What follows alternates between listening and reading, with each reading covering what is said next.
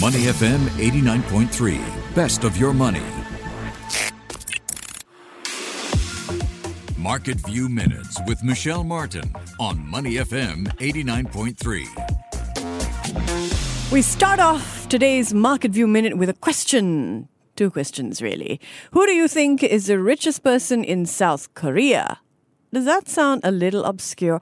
All right, how about this? Which company do you think has propelled South Korea's richest person to his wealth? Now, there are a lot of big companies on the Korean Peninsula, and Samsung is among the largest. But if you guess that Samsung was the answer to today's quiz, uh uh-uh, uh, wrong. Not long ago, you would have been right, though. The richest person in South Korea today is Brian Kim, and he's the founder of Kakao, a messaging platform that has grown into a giant. Kakao's share price has nearly doubled since the beginning of the year as the company plans to spin off subsidiaries like Kakao Bank. Its online lending unit is set to go public next month. Investors are also watching to see if Kakao will be able to spin off its payment service Kakao Pay. It was scheduled to have an IPO this month but was delayed by regulators. Kakao's success has propelled its founder Brian Kim into the top spot on Korea's wealth list, according to Bloomberg. Kim came from a humble background and was the first in his family to go to university.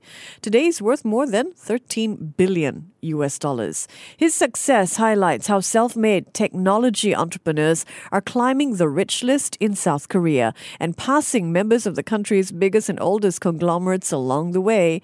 It also shines a focus on South Korea's IPO market. If you want to share in Brian Kim's success, consider a look at Kakao, South Korea's largest messaging platform, or one of its subsidiaries like Kakao Games. Market View Minutes with Michelle Martin on Money FM 89.3.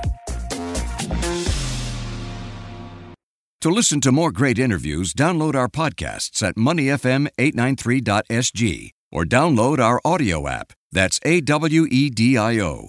Available on Google Play or the App Store.